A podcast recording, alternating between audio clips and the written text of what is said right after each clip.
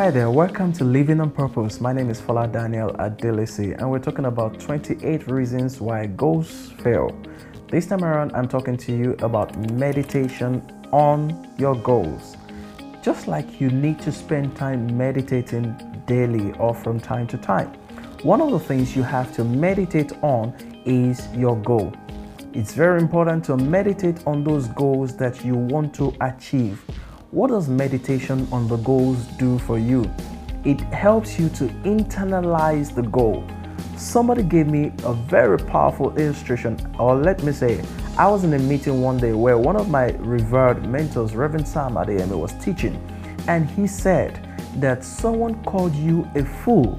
And the moment someone called you a fool, you also said to yourself, Me? You just called me a fool? Can you imagine? Did you say I'm a fool? Can you hear him? He said, I'm a fool. Now, the person who called you a fool actually called you a fool just once, but you have called yourself a fool about three times, thereby internalizing being foolish, and you act on that foolishness to slap the person. So, when you don't meditate on your goal, you don't internalize the goal. When you meditate on the goal, you repeat to yourself severally these things that you want to see these things that you want to achieve, you work on them, you think about them, you think of the possible ways to make these things happen. You spend time with the notes where you have your goals written and you just simply think about them. Sometimes you can close your eyes, sometimes you really don't even have to close your eyes. You just deliberately take each one of them and you think about them. How do you really meditate on a goal? Let's say, for example, that you have five goals that you want to achieve within a year. If you have five goals that you want to achieve within a year, then pick one goal at a time. Spend time asking yourself questions. How does this goal improve my life? How does this goal make me a better person? How will I get to the next level with this goal?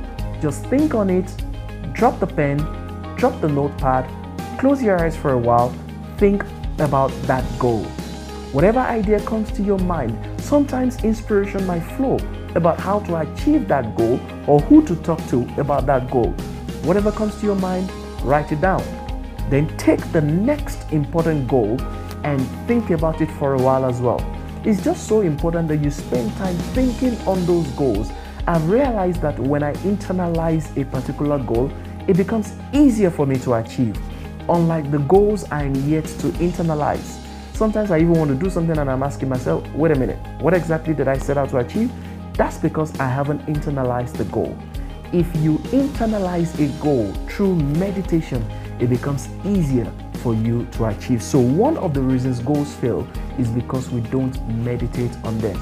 Remember, if you really want to succeed, you have to hit the ground running. So, hit the ground running right now by going to www.foladaniel.com. Check out some of my inspirational videos and articles then leave me a feedback.